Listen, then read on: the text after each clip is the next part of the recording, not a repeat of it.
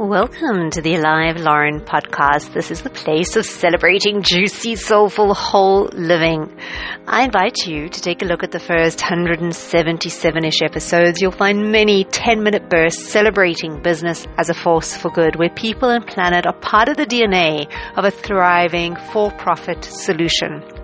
And at the moment, every day ish, you're welcome to join for a blessing, a prayer from my heart to yours. A wish. May you meet the unwanted with a fat, juicy yes! so, as always, today, the invitation to take a look at this photograph. Oh, and just see what's alive in you, what it evokes in you. Oh, my word, this kid He's just radiating the most glorious energy. It's as if he's just been given the best news ever. And he's about to start a celebratory happy dance, which perfectly, perfectly matches today's blessing and backstory.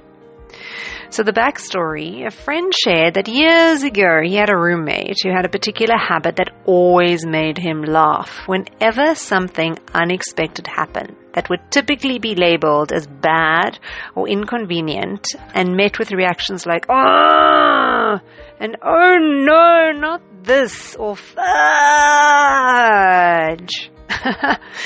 it's like accidentally dropping and breaking a full glass bottle of olive oil on the floor or knocking a glass of red wine all over a new white couch, etc.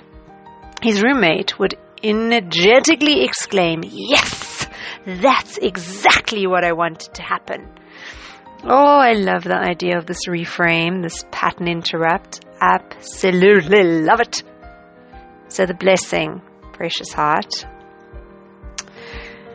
When you're met by unexpected, unwanted, inconvenient twists and turns, may you triumphantly throw your hands in the air and enthusiastically exclaim, Yes! Fantastic! That's exactly what I wanted to happen. May this good natured pattern interrupt bring a smile, a refreshing reframe, and a reminder. Good, bad, who knows? So may it be much love always. You're welcome to follow along at alivelauren.instagram or get these mailed to you. You can subscribe at Medium.